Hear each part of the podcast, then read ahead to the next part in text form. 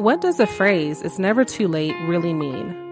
My name is TK, and in this series, I'm hoping to shed light on how individuals rise above, own their realities, and overcome obstacles. Have you ever asked yourself, why is it that people are not able to look past mistakes despite witnessing one's emotional pain? This season, I'll be interviewing individuals in different areas and industries to explore their sometimes controversial views and why they feel it's never too late to change follow their dreams, and walk in purpose.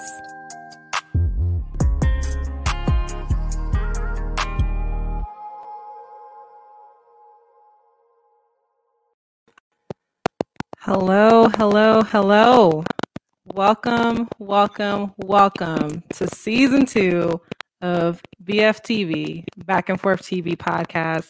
I'm so excited to finally be back in the studio doing what I do best, which is running my mouth about stuff that people care about. And uh, so I'm excited to be back here today.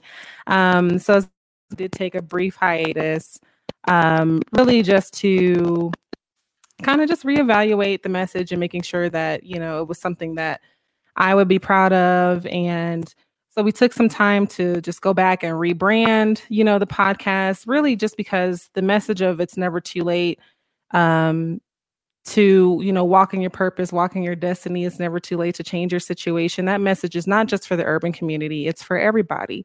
So I wanted to take a moment just to reintroduce our new mission statement. And here at Back and Forth TV, we strive to bring people together from all walks of life in a judgment free environment, our goal is to spread the power of perseverance, the power of community, and encourage hope by sharing individual stories of redemption that will inspire spiritual awakening, self evaluation, and motivation to walk in purpose. And that is the new mission for the show, which I'm so excited about. Shout out to my team who helped make my whole entire rebrand uh, process possible Level 4 Studios, Cast Photography, Kim Clay Artistry. Melanie Monroe. Like I had a whole slew of people that helped make this come together. And I'm so proud of what we were able to do together. So thank you, all of you, for everything. Um, a few housekeeping items though, before we jump into today's show. Um, this podcast, it does stream on all major platforms. So Google, Apple, Spotify, Anchor, whatever it is that you use, just type in back and forth TV and you'll see my little picture pop up just make sure that you subscribe and hit that notification button so that way you're aware of when new content is coming out. Um, and then also make sure that you rate and review the show because it does make my podcast a lot more discoverable as well.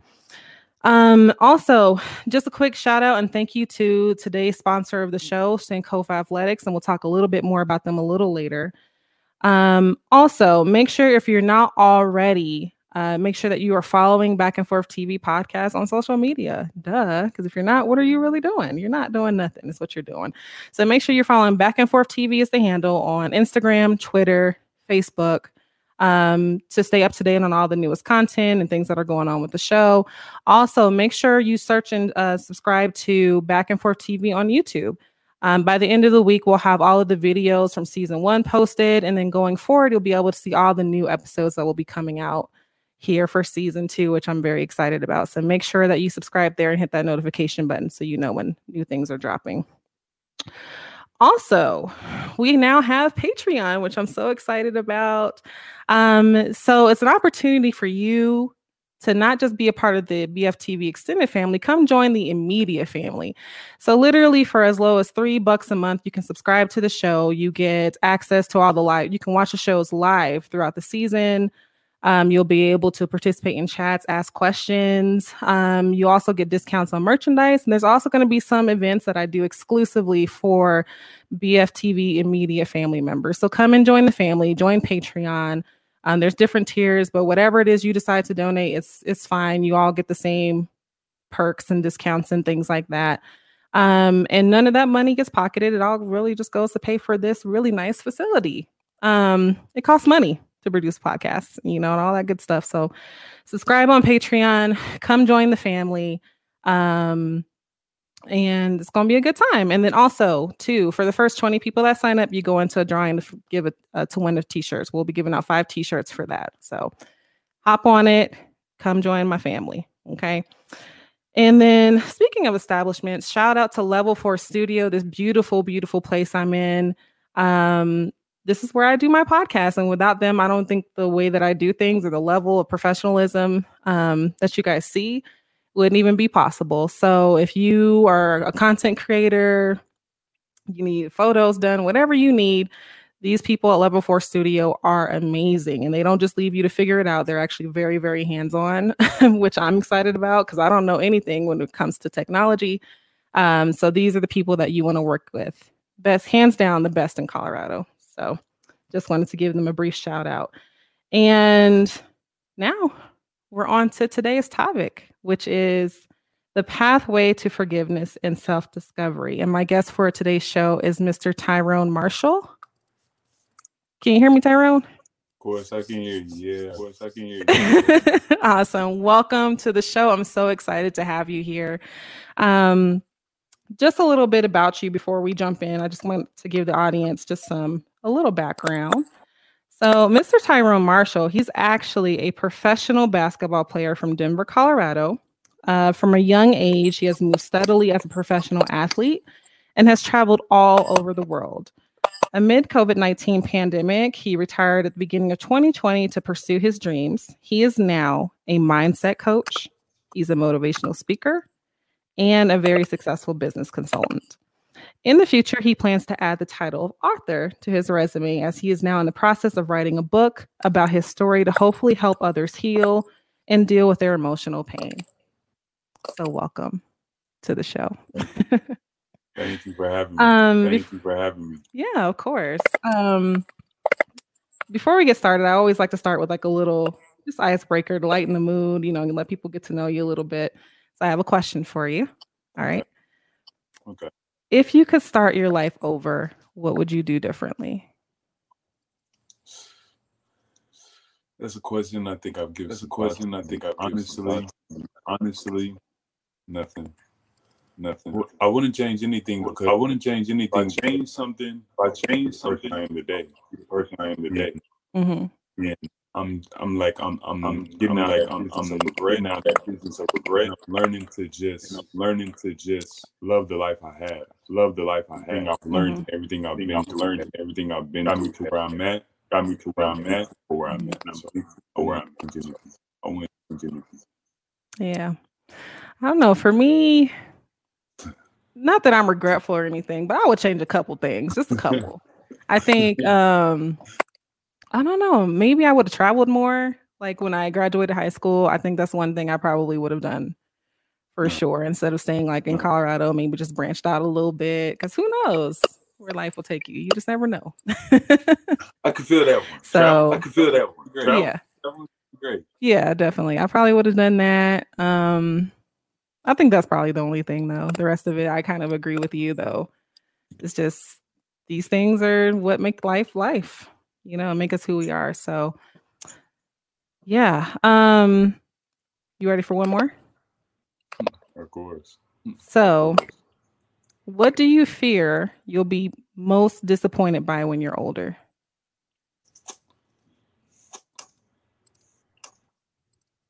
Mm.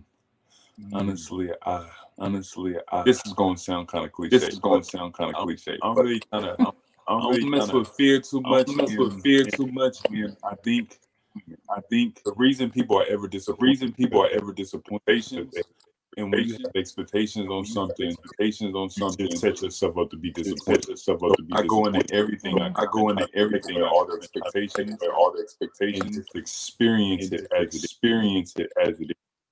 Mm-hmm. Yeah, you are such the optimist. I think the only thing I would be fearful of is if like fashion from the early 2000s came back in style. That was a scary time in history. Um, so yeah, definitely don't want that happening. Um, but thank you. Um, and shout out to everybody who's in the audience today. Audrey, Evelyn, Stan, welcome. Welcome. And you guys please add in questions as we go along if you guys have questions for Tyrone. Um, we can definitely get some of those questions answered. So, um, before we jump in, just to talk about the sponsor of today's show. So, our sponsor is Sankofa Athletics. Again, that's Sankofa, S A N K O F A Athletics.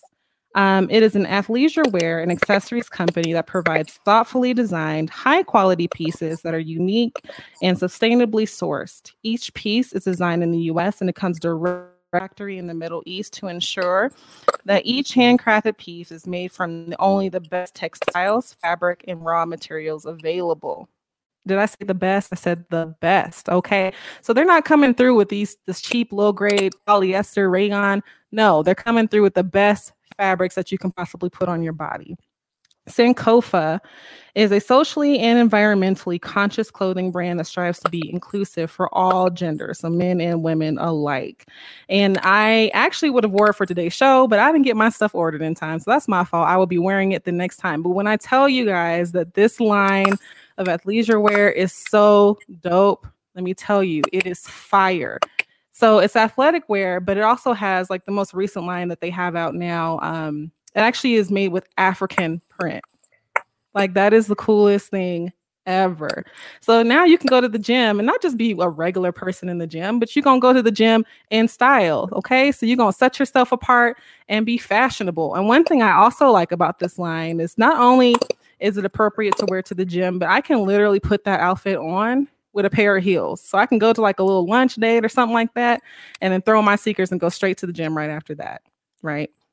So this is a really dope line. So go ahead, get online, support their business. You're going to go to sankofaathletics.com and you're going to use promo code BFTV. Okay. Again, that's Sankofa, S A N K O F A athletics.com slash BFTV. And you can purchase their clothes there.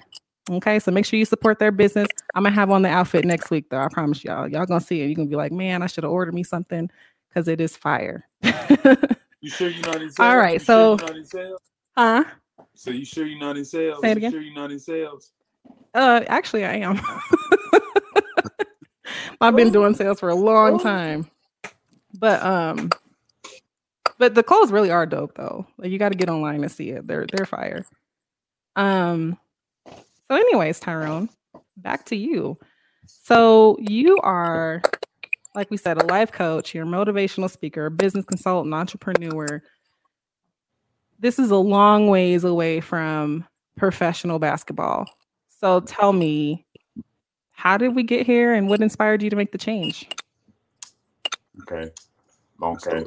But um, but um, my mindset coach, not my mindset coach, not quite. I don't know what the differences are. I don't know what the differences are. I prefer to focus. Just I prefer to focus just on you focus on your life, but um, on your life. But um, essentially, I, I could say, I, I could say, right? I love basketball, right? Basketball was not Ball was really not what I ever wanted. Really, what I ever wanted. to do. Basketball, I did basketball. I did basketball. Everybody always was telling. Everybody always was telling me, "Oh, you should play basketball. You should play basketball. You're not playing basketball. You're not playing basketball." Um, you know that was the way I got it. You know that was the way I got it. And so, and so once in 2016, once in 2016, I started going through my mindset, intentional mindset, and starting to really get to and starting to really get to know myself. I, I had to make a choice. I, I had to make a choice. Am I going to keep trying to play basketball like I love it? Basketball like I love it at it, right? I'm talented at it, right? Mhm.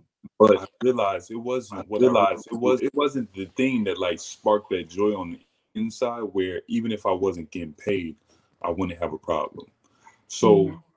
What I ended up doing is um I was on the phone I was on the phone call with this lady. She's a business consultant and she works with retired athletes.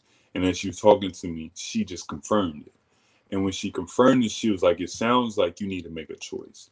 She was like, either you're gonna keep playing basketball and which it sounds like you're not fully passionate about it, or you're gonna go after what you want to do. And so I was like, you know what, you're absolutely right.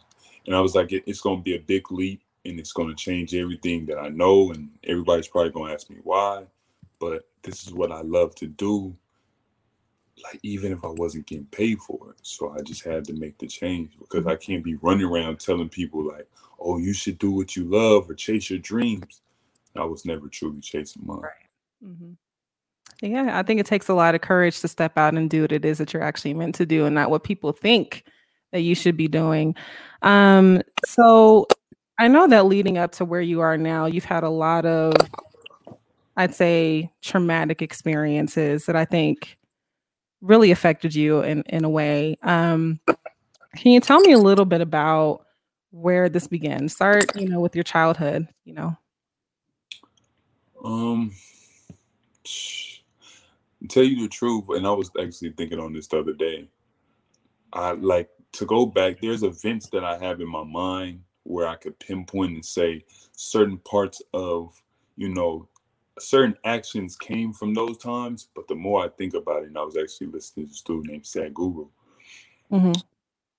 the events occur before I was born. The things that affected me in the way to become who I was, like traumatic events, it goes way back to slavery and then you know that's passed down generational i believe in like generational traumas things that like we didn't experience ourselves but we get the trauma from it um, being poor then that's another thing you get trauma from um, one of the events i can remember to tell the truth is one one when i was a child and um you know i have perspective on it now but when i was young i just remember um, going in to hug my father and of course, I was being hard headed, right? I was supposed to be in bed sleeping, but mm-hmm. I didn't want to go to sleep. So I walked in the front room. I'm like four years old. I walk in the front room where my parents are talking, and I'm asking for a hug. And then next thing I know, I feel a pain in my stomach. Now, as a kid, my brain assumed, yo, you just got punched. But like at the same time, like I don't really know what to do. I'm, I'm in pain, like I'm hurting. So you know, next thing I know, I'm you know I'm on all fours. I'm crawling. I'm just survival instinct, crawling back to my room, where I guess I felt safe. But if my dad really wanted to attack me, no place was safe. And mm-hmm. now that I kind of I'm in a place where you know I don't I don't think he was trying to attack me. I don't know what happened. I can't even say he punched me. I just know I got hit in the stomach somehow. So I got back to my room and I remember uh, getting through the door. And as soon as I got through the door, I kind of leaned against the wall like my back against the wall and curled up with my legs, you know, close to my chest, and I'm crying. And even as I'm crying, I go into this moment in my head where I close my eyes and I tell myself, You'll never let anybody hurt you like this again. Mm-hmm. And um from that day forward marked the time when that that would be a, a, very important moment in my life of how I would go about life from that point on. I would become the type of person who was going to protect himself no matter what.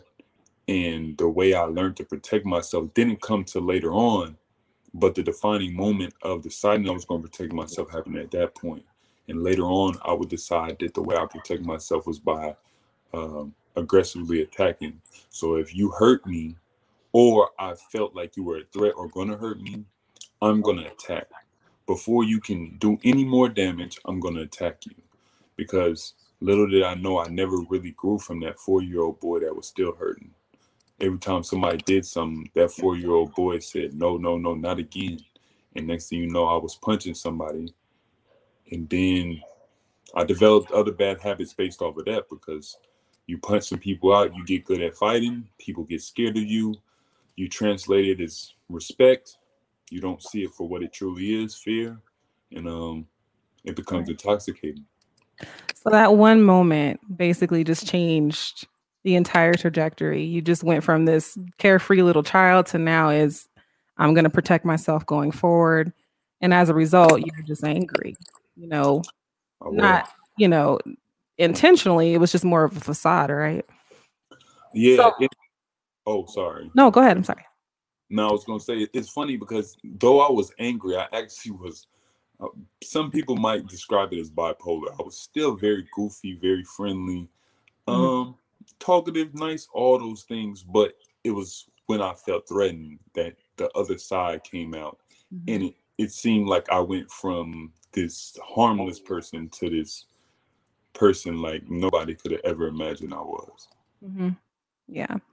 So talk me through your family dynamic. So I understand, you know, your your father, he was a felon, right? And then your mother was a little bit older. Um, and she had you super late. So your other siblings were way older than you. So it's definitely um different. Um, can you tell me a little bit more about that? Yeah, of course. So um actually, so my my father's like uh, a year and a half younger than my mom, but they had me very late. Um, my father was a double felon. Um, mm-hmm. Both his felonies came before I was ever born.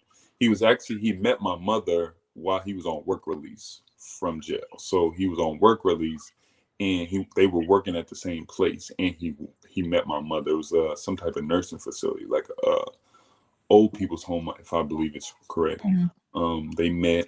They had me. My mom had already had three kids that were grown. Um, you started all. Huh? she started all the way over.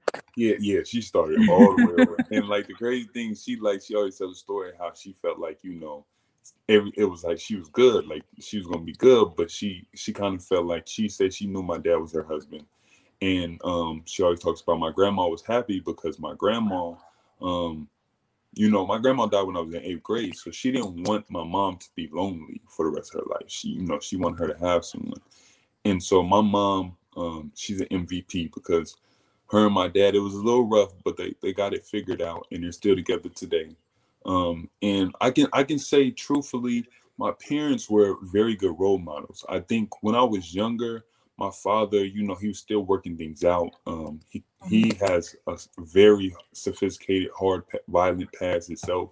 You know, he grew up in Southside Chicago, so like him growing up, he grew up in one of the most violent cities you could live in, and mm-hmm. um, almost to the point he had been shot at. He had he had he got a couple bullet wounds already. You know, he's you know, been in and out of juvenile from when he was 12 to when he was 17. Then he went to prison for nine and a half years, got out, had a little boxing career, ended up getting back in trouble. Um, you know, went to jail because he was actually more protecting himself that time. And then he met my mother. And so he still had some habits and things he was figuring out for himself. And when I was young, you don't really know your father. Like the thing I children don't we don't really know our parents we only know what we see. And so we come into the world kind of, we come later on and we don't really know what our parents are doing. We don't know they got bad habits. We just think our parents have it figured out and they know what they're doing. Right. Mm-hmm. But he was still figuring it out. You know, my mom was still figuring it out.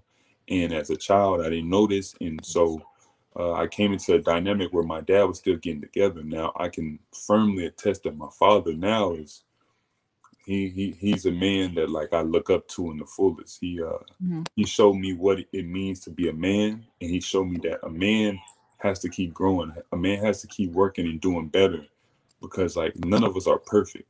You can only keep working and keep moving forward in your life. Mm-hmm. Wow. Wow. So one of the things you mentioned to me, which I thought was interesting, is that you were 5'10 in the fifth grade. yeah.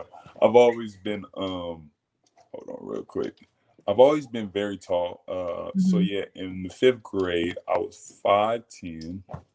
Um I I was big baby, so I think I came out like eight pounds. So I've my whole family's tall. I had a sister who uh, was six three. She died. Um, of my other sisters like six foot. My little sister, who's younger than me, she is five ten. My mom was five eleven and a half. She's older now, so she's starting to, you know, lean forward and yeah, she's getting hmm. shorter. So she's right like five nine now. But like my father six foot. So my in my family, we, we all run kind of tall. I had a, a great uncle who was seven foot. So everybody was tall. So I grew very early. People thought I was gonna be seven foot. I finished off growing. I'm six eight now. I finished off growing when I was like in ninth grade, pretty much in eighth grade. But like there was a little bit of changes between that eighth grade ninth grade year, and then I also used to um, hunch over very badly. I was mm-hmm. I was ashamed of being tall. I just wanted to fit in. Mm-hmm. So one of the things that you've mentioned um, was kind of trouble with your own identity because not only did you grow up and you where you were taller, like you looked different than everybody else, mm-hmm. had this very big personality, um, but you also didn't look like everyone from the perspective of you can afford all the nicer clothes and the nicer shoes. Um, tell us about you know that experience and what was that like for you? Yeah, I mean, I think a lot of kids can talk about you know growing up, humble means some people call poor.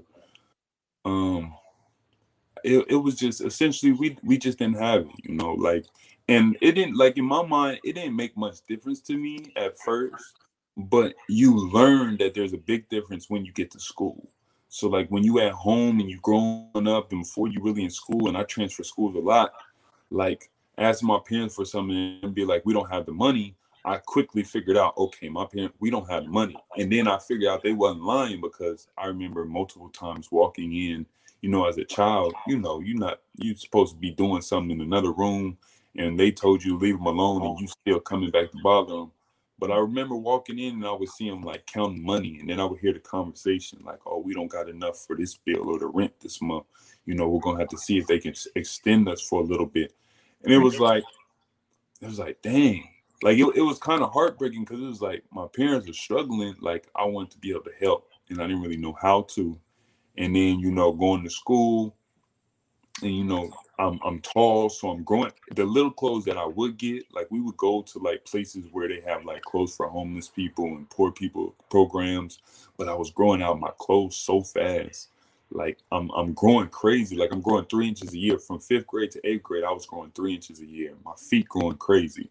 Um, one of my older sisters actually came home from the army, and she was trying to buy us clothes, and so she was buying me shoes. I remember she bought me two sizes up because she was like, "You're not gonna grow out of these. Like, if you do grow two sizes, at least you'll fit these."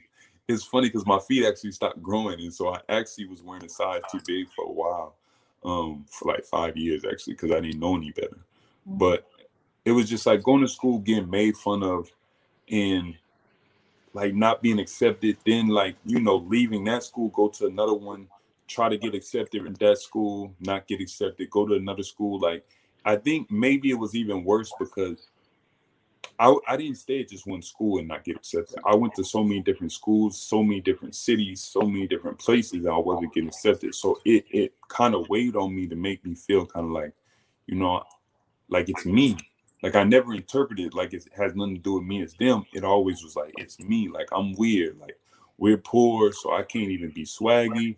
Like I, I, talk too dang much. Like I'm too tall, so I'm hunching over to try to be shorter. Like I just like I don't fit in in the least. And um the first time I guess I started to kind of fit in is when people would talk about basketball. Because then it's like, oh, you look like a basketball player. Mm-hmm. It's like, and when I finally was when I was playing basketball, I'm like, yeah, I do play basketball. And then like it's always smiles and nice words and nice things.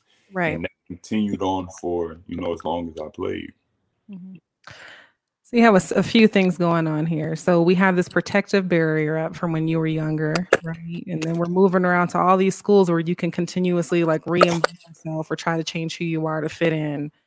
You know, then you're to get respect. You know, your defense mechanism is to basically fight. You know, and so the first time that you actually see some respect is when you start playing basketball.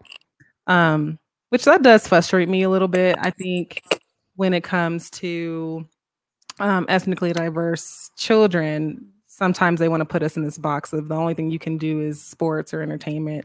I even remember because I'm six feet tall, you know, so back when I was younger, people would always say, "Oh, you should play basketball. You're going to be this, or you should be a model." I'm like, I don't want none of those things, but okay. but it makes you feel more accepted. So tell me about how you discovered basketball and um, how that got started for you.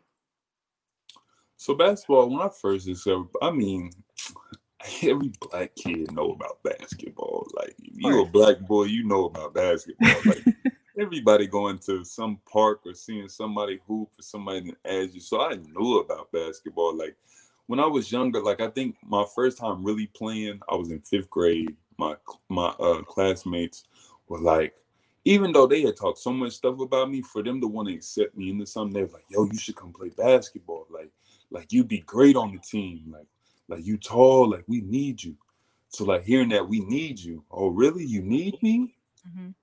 I'm there. Try it out. I was trash, but I made the team because I was tall. so got on the team, played. I wasn't good. My dad was always there supporting me. He was always the loudest one in the crowd. That's my boy.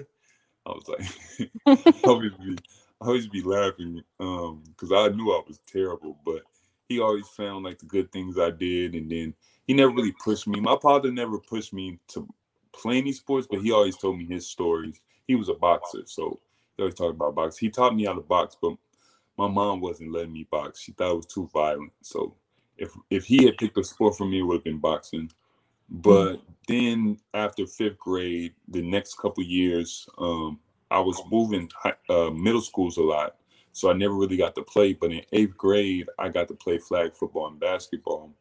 Um, and that is that year is the year that I kind of got serious with basketball. Like I really wanted to play, and um, I was playing at school, and then they were talking. I remember walking out of at the gym and out to school after practice, and I remember hearing some of my teammates who were some of the popular boys, like they was like, "Yo, he's tall for nothing," and like that hurt because it was like the one thing that I thought I did have to get accepted. They was like telling me that like, mm-hmm. like it wasn't, it still wasn't good enough. And so I don't know why, but like at that moment, instead of like just like like hurting it, and I didn't attack them because honestly, there was like even then, like when I would fight people, there was still like a, a part of me that was scared. Like I was always scared. And like I would attack people out of fear. I was attacking people because I was scared, but I was making people think that I was I wasn't scared at all. So I didn't attack mm-hmm. them at all. But like I just remembered that and I was like, nah, you'll see. And I remember uh, one of my teammates walked up to me, uh, next to me. He had heard him too, and his name was Denzel Washington. And he said, um, he said, Yo, don't listen to them. He was like, you all good. You ain't really ever played before. You just need practice. He was like, you should come. I, I play for an AAU team. You should come practice with us. And so I was like, okay. So my dad took me and I got to meet the team, and the coach, and I remember that's when I started practicing. And the coach was, coach was hard on me, but I appreciate it to this day because he taught me, he taught me toughness, both mentally and physically. Like, you know, and and I, I didn't give up. Like I kept going through it. Like regardless, I was born with asthma, so basketball presented a little more of a challenge to me than most people because I've been hospitalized multiple times, and the feeling of feeling like you're dying and you can't get your breath and there's nothing you can do about it. It's a scary feeling. And when you mm-hmm. first start playing basketball, you have that feeling a lot. And it's not an asthma attack. It's just you running out of air because your lungs aren't used to running that much. Right. But not being able to tell the difference can be very scary. Um, but I had to push through that. Um, so that was kind of the start of my career. Right. So now you're in high school where you're taking basketball like very, very seriously at this point. But um, that's when life kind of got to get, you know, a little bit real for you, right? Tell me about your time in high school. Um, so my first year, I was in Texas. Uh, we my, in eighth grade, my grandma had died, um, and we no longer could afford to stay in the house. The only house I've ever lived in my house in my life, but we couldn't afford to stay in that house um, because part of her her social security was actually helping us to be able to pay for it. And so when she died, we no longer had that, and so we had um, my mom didn't want to be in Colorado anymore. She didn't want to be in Denver anymore.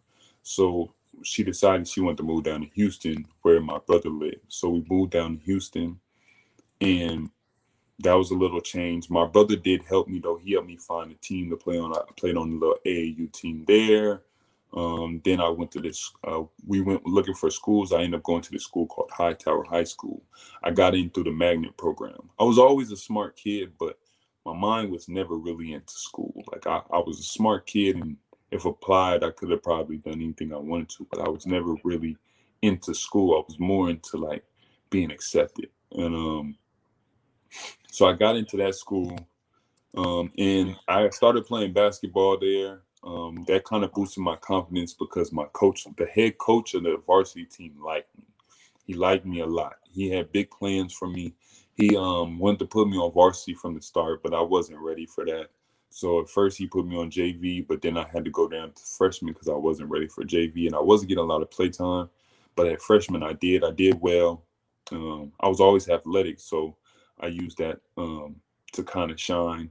Then after that year in the summer, I went to go play AU. Did well. Went to some tournaments actually, and actually got ranked. Um, in the state of Texas, top 10 freshmen in the state of Texas. So that was that was very good for me as well. That boosted my confidence. But right before a week before uh, school was about to start again, my parents ended up telling us that we were going to move back to Denver because my mm-hmm. father at the time I didn't know, but my father couldn't stand his job because he was working a steel mill job. As a double felon of violent felonies, you don't get very good jobs. So right. he was he was working a job that was hard on him. He wasn't getting paid much. He was hating it. And so Denver had always been a more more lenient as far as him being able to get a job. So they were going to move back. Move back, disrupted everything I had going. Like I, I was messed up all over again. Couldn't call nobody, couldn't tell my, my teammates, my coach, nobody knew where I went. We went, I went to this school called George Washington High School. But but even before that, I was zoned to a school called Overland. Because when we first moved back, we had to stay with my sister. We didn't have a place to stay. We stayed with my sister, and I was zoned to a school called Overland but I went to go to George because that's where all the the people I knew went to George. Why I went to go where all the people who made fun of me went, I don't know. But that's right.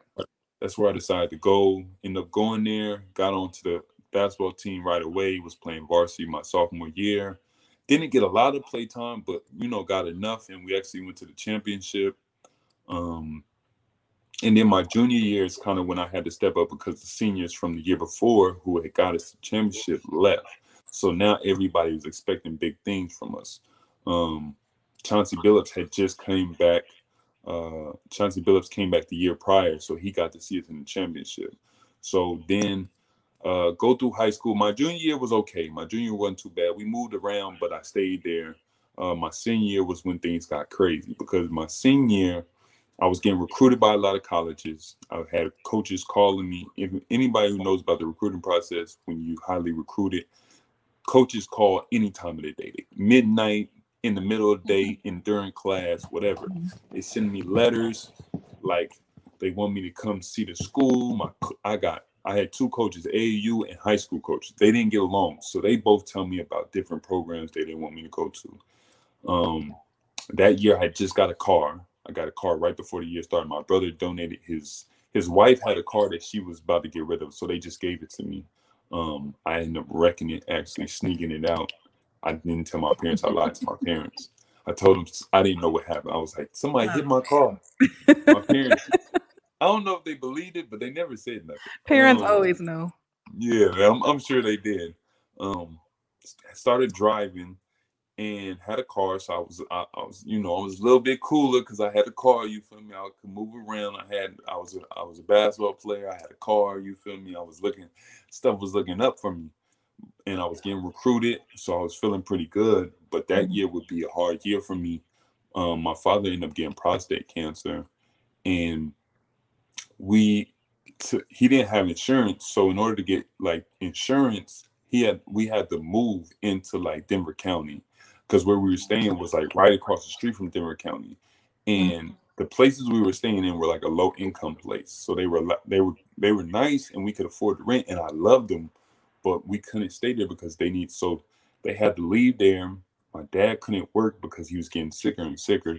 So then, like, we were homeless. So my parents went to go live in this homeless place on the west side of town. My school's on the east side of town. Um, my car was good on gas, but I, we couldn't afford to keep putting gas in that tank. So at first, we got these gas tokens from um, the homeless. Uh, I don't know, it's like the homeless coalition or something like that. And I was able to get gas and go see my family a couple times. But then it got to the point where I didn't have any more tokens, and so my family was staying on the west side. And in order for me to keep going to school every day and do what I needed to do and practice and all that, I was just staying in my car. I also had a dog, so I had my dog um, in the car in the back seat. I had all my clothes in the trunk, and then my friend lived down the street from the school. So I would park at the rec at night, go to sleep. Um, I had a blanket, so I would just I wrap up, and then um, I would go in. This is in Denver, so you it gets cold. So you know in the winter it can mm-hmm. get real cold. So yeah. I had my blanket. Sometimes I had to leave the car on and leave the heat on, but not too much because I didn't have gas like that. And at lunchtime, I, the way I got my gas money to even make sure I could get, you know, to the recreation center, my friend's house, and back to school, like I would drive kids to go get lunch and they would give me a little extra money. And because I got free lunch, I didn't need the lunch. I just need the money. So they would give me the, give me a little extra money to drive in the lunch. and then you know I would get the school lunch, and then I would have a little extra money for food later on or whatever it was. Um, and that happened for a little while, and then finally, my parents were able to move into like uh, these this homeless program had these places like that were kind of downtown in Five Points, and so my Mhm. parents was able to move in there. We got in there. That was a lot close to the school. So once we moved in there, um, it was a little bit better, but still kind of struggling. My father's dad had prostate, and um, I didn't really know what was going on. I didn't know what prostate cancer really was. I just heard cancer, and for me, every time I ever heard cancer, it was associated with like someone dying. So I'm thinking my father's dying. Um, I'm we homeless. Like I don't know what's gonna happen. So all these schools that was calling me, I just end up answering the phone, telling them like, like, please don't call me back to the spring. Like I didn't tell nobody what's going on. I'm just stressed out. Like I don't know what to do. Like I'm a kid. Like I don't know what to do. So I told them, call me in the spring. Now that messed me up. I lost a lot of schools, but um, I mean it is what it is, and I still end up getting, you know, have a couple of schools, and I end up going to the University, to the University of Wyoming, full scholarship. Yeah. Wow, that's a lot for a senior to carry on his shoulders at that age to deal with homelessness. Your your parents are sick, and on top of that, not really having a ton of guidance. I know that had to be um, pretty stressful on you. So now you're you're going to college and you go to the University of Wyoming and you join that team. Now this is a different experience, right? Because you're not the star of the team anymore. Tell us about that. Yeah, anytime you, anytime you go from one school, middle school to high school is a jump. High school to college is a jump. Um, it was a lot of shocks for that because when I got to University of Wyoming, because I didn't know anything about the recruiting process and I just kind of signed with somebody, Mhm. I didn't know the questions to ask. My parents didn't know the questions to ask. I guess my coaches didn't really know the questions to ask. So I got to this school and first of all, it was a culture shock. Like I went and visited the school, but like I wasn't prepared to like go to school that was like 98% white. Like and not just this is when I learned not all white people are the same. Like you got different type of white people. These are like rancher type white people. They like grew up in small towns, small Right. schools, Mhm. like they country, they love their boots, all that. I should have known. Wow. School's called the Cowboys, but um, but um, I, I go here. It's a culture shock. Very small town, not much to do. I'm in. I'm there in the summer, so there's nothing to do. I end up riding my bike all over the town, which is a very small town. So I was able to get from one side to the other very quickly, and I ended up seeing my first wild horse. I didn't even know what a wild horse looked like. Um, I didn't know they were so aggressive. I thought all horses was calm and docile, but I get to the school. I'm astonished by all these things, but then I get to meet a dude named Larry Nance Jr. He's in the NBA now. His father was actually in the NBA before him, and I kind of learned the politics of, you know, basketball. This is when you first start to see the politics of basketball because um, once you get to college, the college level is there's they're making money off it. It's there's there's a lot of money being made off the programs, and so there's a lot of the schools are giving money uh, the players are giving tuition coaches are being paid pretty good salaries it's like there's a lot to it and i didn't understand that so i get there and you know i don't understand that i'm not coming here to be the best player i'm coming here to be a practice player i didn't know I, like it, I, it was never explained to me that i was coming to be a practice player i thought you get there you show what you can do and the best man wins. But that's not what it was about. That wasn't going to be how it was. So, and I'm sure there's a lot of different perspectives on the story, but um, I get there and you know, essentially, I kind of get my red shirt messed up because I end up playing. My coach puts me in like the last 16 seconds of like the first game. Um, we never had to talk about red shirts, even though we were supposed to have a talk about red shirts. He never did it. And I don't think my coach cared about me. I don't think he cared for me that much. But I can't I can't be mad at them. Like everybody has their favorites for the most part. So I wasn't mad about that. But there was just a lot of stuff I didn't know. And at the end of the season, you know, after this long tumultuous year uh, at school, like that I didn't enjoy at all, you know, I get called into the office and we have a talk. And the talk basically told me the coach didn't believe in me. He didn't really think I was a good player. Never thought I would be able to play professional basketball. And whether he meant to see what I was going to do, like if I was going to try to prove him wrong, or whether he really meant his words, I don't know.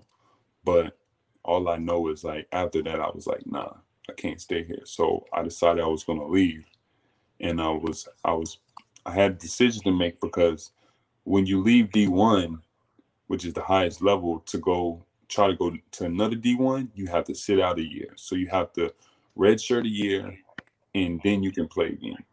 Mm-hmm. Um, and I didn't want to. I, like I had already pretty much set out that whole year. I had, I hadn't got to play, and like education wise, everything was going bad. Social life wise, everything was going like there was just a lot of stuff going bad. So I was just like, you know what? I want to play. I'm gonna go JUCO, and JUCO is junior college. So junior college is like the lowest level. Usually, people go to junior college when they can't get to D1 or D2, and mm-hmm. they play for two years and then they go. So with me, I lost one year eligibility. You have four years of eligibility. You can do one red shirt, which gives you five years, but you don't play that red shirt year. So I lost a year. I didn't really play decided to go JUCO. So this is going to be my second year in college. I was going to have to get my associate's degree um, in order to go back to D1. That's that's the requirement to go to JUCO and then go back D1. You have to get your associates. I didn't realize like there were so many things I didn't realize about the college system. Like when you go JUCO, the organization of D1 is not there. The money that they uh, put into the programs is not there. Like everything was kind of just not there. And I ended up going to a program Hmm, let me just say like this my teammates was wild like my teammates we did a lot of stuff we weren't supposed to do like people think basketball players don't do a lot of stuff but let me tell you you go to the wrong program you'll see it all anything goes huh any anything goes i mean even the way you talk to the coaches you'll see some wild stuff um right and if my coaches is watching this from JUCO, I apologize. We we was wild. I'm sorry. That's hilarious. So now you're in junior college. At some point, you make your way back to CSU Pueblo, right? Mm-hmm. And so, tell yeah, me, how did you actually get to doing professional basketball? So after CSU Pueblo, I wowed out even at D2, but it wasn't quite as much. D2 has a little more structure than uh, JUCO, but still less than D1. Uh, went to D2, did okay. Um, still wasn't crazy about the books, but I ended up being a history major my last two years, and I had a little more interest in that than I had in a lot of things. Um, but even my my last semester of playing after basketball season ended, which I was mad about some things that happened, like game wise. I just like because I was the only one to play basketball, I just stopped going to class. I didn't go to class after like after I got done with the basketball season, I literally stayed in my room and I was just playing like Call of Duty and different stuff on the on the Xbox, um, which I shouldn't have been doing, but I didn't care. I'm I'm very hard headed, so I was like, whatever. So at this point, I didn't really know what was going to happen. I went to a couple tryouts to try to go play pro. Um, none was really shaking. But then I had a friend who was playing in Mexico. He was one of my teammates the year before, and he had went and played like in Mexico, and he came back and he was like he wanted to go out for the G League. Um, at that time, I think it was the D League still, and he was saying he needed somebody to take his spot in Mexico, and so I said I'll take it. And so he was like, okay. So he put me in contact with the team and owner team and talked to him, and they they took me. And so uh, uh, they got my flight, everything, and all I had to get was my passport. Got my passport, and uh, bef- on like the last week of school, I ended up, you know, flying out. I didn't even get, I didn't go see my parents or anything. I just, I think they came down to see me real quick, but I didn't go back to see them before I left. Left, went to Mexico, played in Mexico for three and a half months. Um, it was it wasn't full pro. It, it's pro, but it was it was closer to semi pro. But it was it was pro, but it was like closer to semi pro. Honestly, mm-hmm. most most people would probably say semi pro basketball because the league was like like the third or fourth league down in Mexico, and in Mexico, all the leagues are already kind of looked down upon. But for me, it was a um, it was a start. It was a start, and I appreciated it. So that's how I got started. Um so during this time you start going you start traveling to all these different teams, you know, around the world. Um, you mm-hmm. go to China, I think Greece is one of the places you mentioned, several other places. And you get into a string of toxic relationships um with women. yeah. Um can you just tell me a little bit about why you think that happened or what were you lacking that caused you to be in some of these toxic relationships? Um, some of them came before actually I even went professional, but uh, oh. I think, and I've never been to Greece actually. I never played in Greece, so yeah, mm, I okay, plan on going, but I never somewhere else.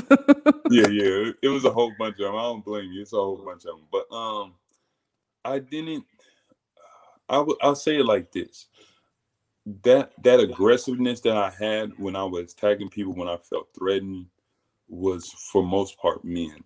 Like um at an early like not an early age, but I think it was around 14, 15, I realized I couldn't attack girls that way. And I'll I'll be truthful. Before 14, 15, I had mm, I kind of attacked some girls. Um, not like full blow fist wise, like at least not girls at school. My sister, yes, me and her and had some straight fights, and even in high school.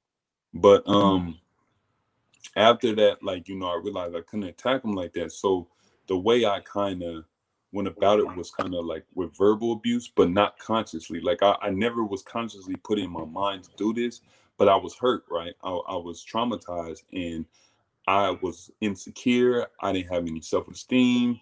I always thought these girls were going to leave me because I always had like I didn't just like when I got in relationships like I I like committed.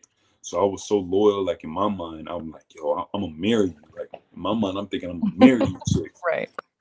And um, I'm but I'm just so insecure. I'm like so jealous and like I'm kind of I'm I'm in it for all the wrong reasons and they're damaged as well and they have their their walls up and all this stuff. And you know, like when you first meet people, you doing everybody doing everything right. Y'all both doing everything right. Like everything looked mm-hmm. good.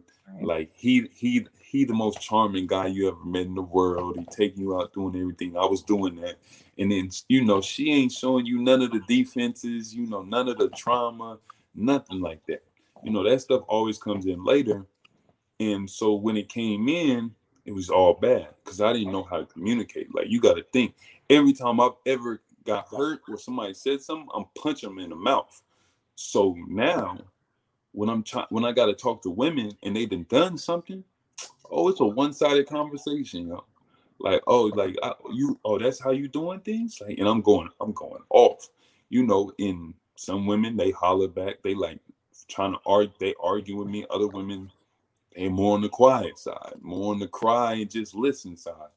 Mm-hmm. And so, um, honestly, in all my relationships, you know, I I take full responsibility for the fact that I was getting in relationships and I was never really ready. I, I, I was seeking validation and love from places that I could never get it from, and because of that, like I was very insecure and very jealous. Um, and I found ways to always blame it on everybody else.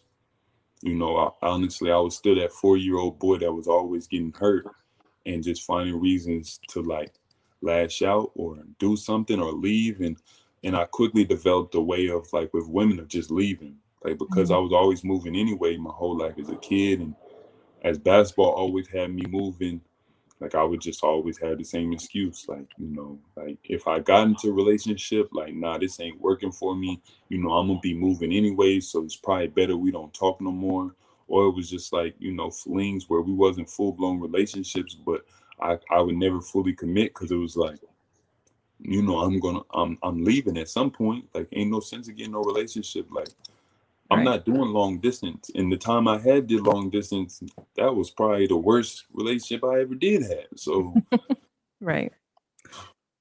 It was just ah. toxic. Yeah, I definitely understand that. So now you're you're playing professional ball. Now you finally decide to give your life to the Lord. you get saved and all that. Um, tell us about that experience and what prompted that change for you. For me, I think the most important thing for me is because I'm not. It's, it's not about religion for me. It's it's about the truth. Like I've always been big on the truth. I've always been that kid who questioned things. And when I was submitting to God, I'll say it like this: like I submitted to God, and I was submitted, and I was getting saved. But the way most people see it, they be like, "Oh, you was becoming a Christian." No, I was submitting to God to lead me to whatever I was supposed to, whatever path I was supposed to be going. And at that time, all I knew about really was the Bible. I had learned about other religions, but I really all I knew about was the Bible. And so what in what happened for me was I had been living a life that like, you know, I was I was doing things on my own. I was like trying to, you know, figure things out on my own. I was just doing whatever I felt like. I was really just reacting. Like it was just a lot of emotions. And I was I in 2016 in the summer, I was homeless in Los Angeles. Like I had played in the Drew League. I mm-hmm. came I can't I got into the Drew League after coming back from China playing. And before that, a whole year of just traveling all around the world. And you know, I was everybody thought I was living life, but I was, you know, I was in a weird place. Like I was getting to go places and experience all these things and learn all these new things. But you know, there was still a part of me that was like still trying to figure out like what what am I supposed to be doing? I think everybody does that. Like, what am I supposed to be doing? Mm-hmm. So, you know, in 2016 when I submitted, that was kind of my way of I had always felt like, God, I'm I'm gonna submit, but you know, let me get this little bit out of me. You feel me? Let me get all this out of me, and then you know, I come to you like, I'm like, I'm gonna, I'm gonna come over there, but you know, just let me get all this out real quick. I'm trying to have a little fun, but it just got to the point where like fun really wasn't fun. And, and when I when I fully realized like fun was like really costing me way too much, I was like, you know what, it's time to submit. And so I did. I said, and when I say submit, like I gave up everything. Like I, I cut everybody off. And I went through this process of where I was really into the Bible and reading and like I think the thing the Bible helped me with the most was the principles. Right. The Bible, the Bible was showing me principles of not only how to be a man, but how to be a person. You know, on on how to love others, but you got to be able to love yourself and love God and all these other things of what you're supposed to do. And so as I begin to try to actually do that, I was like, yo, I can't be fighting people. I can't just be punching people in the mouth anytime I say something. Like I want to, I still want to, but it's not what I'm supposed to do. So I had to go on a search with myself of why was I doing what I was doing? Like why like why was I finding so hard to change when I wanted to change, but why was I finding so hard to change? And so that was when, you know, I began to go on a journey of why. And like the Bible was able to tell me some things, but what I was able to come to understand was there was a lot of trauma, there was a lot of things from my past. I mm-hmm. was still reacting. I was still doing stuff in life because I still felt some type of way.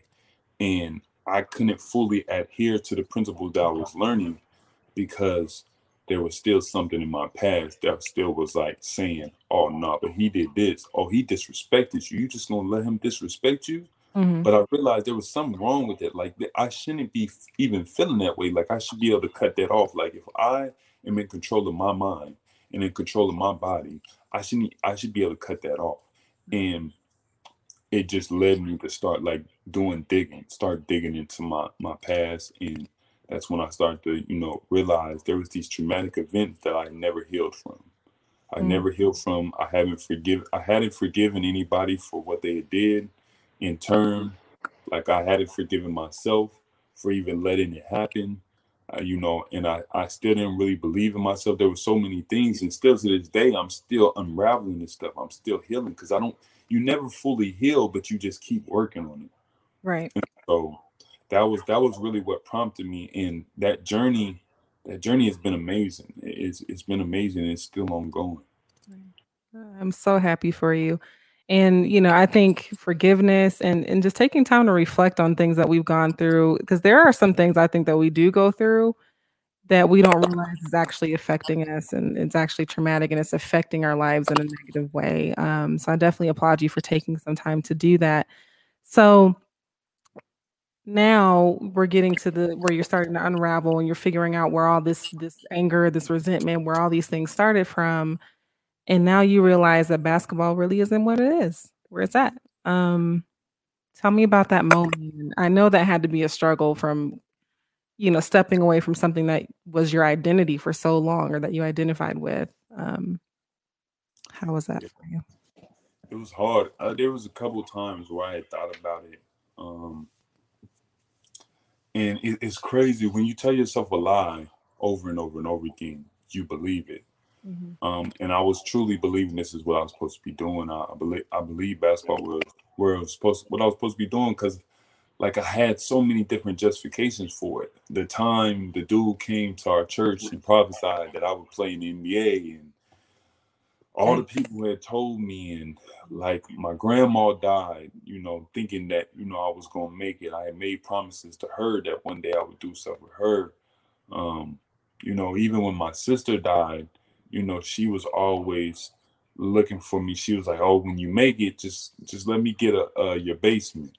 And like all these things that like fueled me to be like, I gotta, I gotta make it now. Like I got, like I gotta make it now. Like if I don't make it, I'm a failure. Like I gotta make it. And so you stack up things on things to justify why you need to do what you need to do. But I was never really I, it was always about everybody else. It, like it wasn't about me. And so when I went on that journey in 2016, which I, I tell people it was an intentional mindset shift, like I was really looking at me and getting to understand me. So after I started unraveling all these traumas, what started to come to me was like, I was asking why I was doing everything. And so it got to the point where I was asking why I play basketball. And I realized I like to play basketball. But the truth of the matter is, if I really want to make it, there was a certain amount of work I need to be putting in. I believe like you should be giving your best to everything you do. This is one of the Bible's principles. You give your best to everything you do. Mm-hmm. And what I realized is I wasn't giving my best. And I tried to step it up and give more to basketball, but there was some inside that just never quite was willing. Like I was never like in like in workouts by myself. I was never willing to go the extra mile. I was always doing just enough.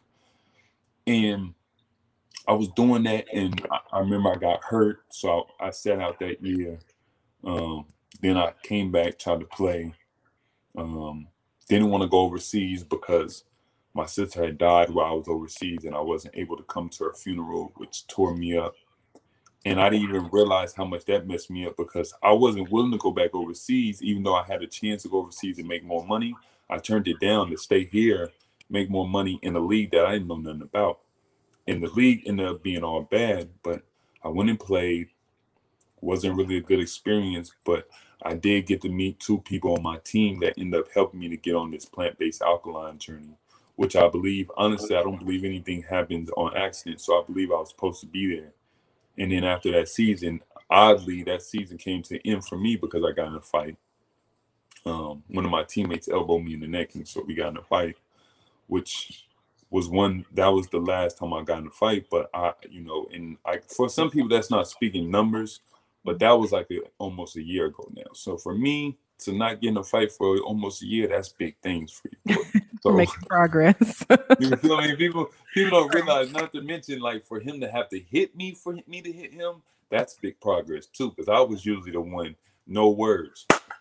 So, um, but on like it just came to a point where like I was really looking at myself, and what I realized, and people say this to me all the time because I get I engage in a lot of conversations with people, like being all over the world, engaged in conversations, talk to people. And the one thing people always like, yo, it was like people would make fun of me. They'd be like, You sure can talk.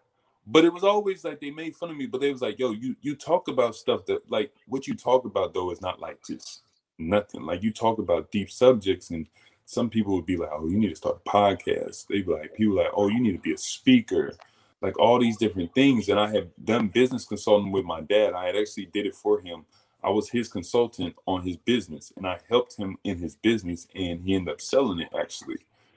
So there was a passion there. I like there was something I loved about, you know, learning and growing myself in a way where I could help other people, especially those close to me, but just anybody because I've always been a great learner. I've always been able to learn fast. I learned I just learn things naturally. I just watch things and I learn it. and so there was always something there for me and i like to talk about it. I like to have the deep subject mm, deep conversations and i do it like i've had conversations where i sit in the car or sit outside with people and i will talk for three four hours. I won't know what's going on. I just talk for three four hours five hours. Don't care how much time passed. I just love it. I and i really realized like how much i love to talk when i went to a club end up talking with this dude. We just sat down and we talked the whole night. Like didn't look at nobody, was just talking, just having a good, great conversation. Mm-hmm. And I was like, you know, it, it started to dawn on me like that.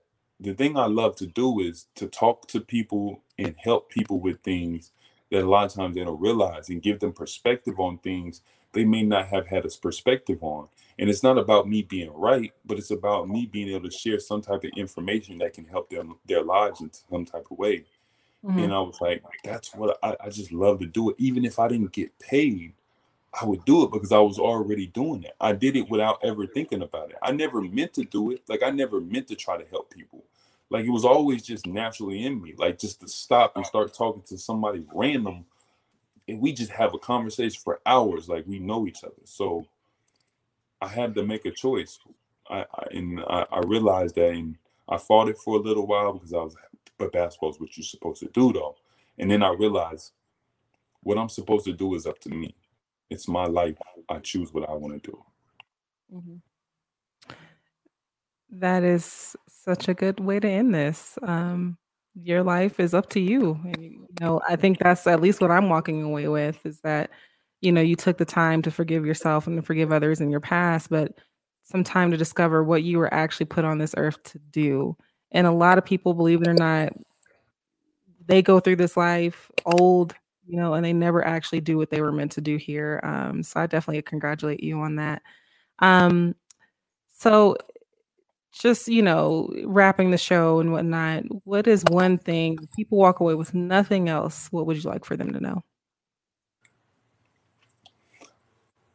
biggest thing I always tell people is like you you can create the life you want. Like every everything that's happened in your life up until now, there are some things that are out of your control, but where your life is now is based on the decisions you've made. Based on everything you've done, the decisions you made. So like if you want to see true change, Mm-hmm. You have the ability to change your life. You have the ability to grow. You have the ability to have a better life. You you have options. You have choices. And the reason I'm a mindset coach now is because I think the reason people don't realize it is it's all about the mindset. It's the reason I'm reading my book. I'm writing my book. The mindset controls the way you look at life and the way you look at people and yourself and a lot of times we don't realize it, but everything in our life, the way we were raised, the people we're around, the music we listen to, the shows we watch, everything we do feeds into that mindset. And then it goes in here and it, it comes out in the weirdest of ways. We don't always understand it. So you must be careful what you listen to, what you watch, the people you're around. You you you know, in order to truly start controlling your life, you need to start putting the right information into you so that you learn how to control your life. So you learn how to take advantage of situations. So you learn how to manage time effectively. Like the essential thing is we don't know what we don't know. So in order to know something, you need to be around people who know more than you and begin to learn and soak up this knowledge. And essentially what that'll do is give you knowledge to work with to help you to start changing things in your life. And it's a slow process. You change things one by one, but you can change anything. You you can make your life the way you want it to be. You don't have to do what other people tell you to do. You can do what you want to do as long as it's ethical. But the biggest thing I always tell people is if you really want to find one key that I would give people to like really change your life and to change your mindset is just begin to ask yourself, why do you do what you do? And always ask yourself with everything. So if you say, you know, why am I always angry? And you that first answer you get, take that one, but go deeper. Always dig deeper and keep digging deeper and begin to understand. The more you understand yourself, the more you begin to understand the world around you. And when you ask that why, you'll be able to unravel a lot of habits that you have, good or bad. But you'll find we have a lot of adapted habits that, you know, honestly is not us naturally, but they're things that happen from when we were children and as we were growing up that cause us to react the way we act. And so don't just be like, I, I, I used to say this too. I'm just this how I am. Like this is just how I am. Mm-hmm. Like no, I wasn't just angry. Like I was angry for a reason. And once I was able to figure that out, I was able to work on it and heal. And now I'm not angry like that. Like I don't get angry very often anymore. And even at times I feel it, I'm able to catch it that much sooner. And that's all I want is so that I catch it that much sooner. I used to not be able to catch it. I would just fight, and then after the fight, I would have to go say sorry. But then mm-hmm. it got to the point where I caught it faster and faster and faster. And now when it when I feel it, I can check it. Like, no, that's not the right answer. And I replace it with something else. But that's what I would leave people with. That is awesome. Well, amen to that. I did have one question from the audience. Um, from Evelyn. How did you handle being picked on? When I was younger, I handled it by like punching everything in the face. That's how that's how I handle it, which is right. the wrong way. If you ask me how would I handle it now, I would tell you that honestly, someone picking on you or making fun of you doesn't have anything to do with you. It has everything to do with them. They're putting stuff on you that they're feeling about themselves. Like if they're if they're making fun of something, it's because they're making fun of it because they feel insecure about how like if they making fun of your clothes, they feel insecure about their clothes. And the only reason they, they're comparing their clothes to your clothes so they can feel better. They want to feel better. And when you realize that and you start to understand that people only talk about other people or pick on other people so that they can feel better, you'll be fine because it'll be like you can tell them honestly. You'd be like, "Yo, if if you need to talk about me or say bad things about me to feel better, you go ahead because I honestly want you to feel better. I, I want you to feel better. I hope you find a better way to do it. But if that's what you need for right now, you go ahead and do that. Don't let it affect you because at the end of the day, it has nothing to do with you. It has everything to do with them and they're hurting inside. They're they're feeling bad inside, and so they're doing things. Somebody hurt them, and so they are going and hurting somebody else in turn to feel better. But it has nothing to do with you. Mm-hmm. Yep, completely understand, and I agree with that hundred percent. Um, so just a quick closing quote here. Um, I always close with either a quote or a scripture, and it says here: "If you live through defeat, you are not defeated." If you are beaten and acquire wisdom, you have won. Lose yourself to improve yourself. Only when we shed all self definition do we find who we really are. And the author is, is unknown. But um, I thought that was an amazing quote for today. Um, so that's pretty much our show. Um, one more thing before I go here um, for Patreon members, um, if you do jump on Patreon, you'll be able to catch the show live um, every Wednesday from 6 to 7 p.m. Mountain Time. Now, if you're on different coasts, I don't know that math. Do it yourself. I just know it's 6 to 7 p.m. Mountain Standard Time, okay, for Patreon members. And then for um, everyone else not on the Patreon, um, you will be able to catch the show on Friday. And then you'll be able to also watch the video then. Um, but until next time, thank you guys so much for tuning in to the kickoff of my second season on the podcast. Um, and I'll see you all next week.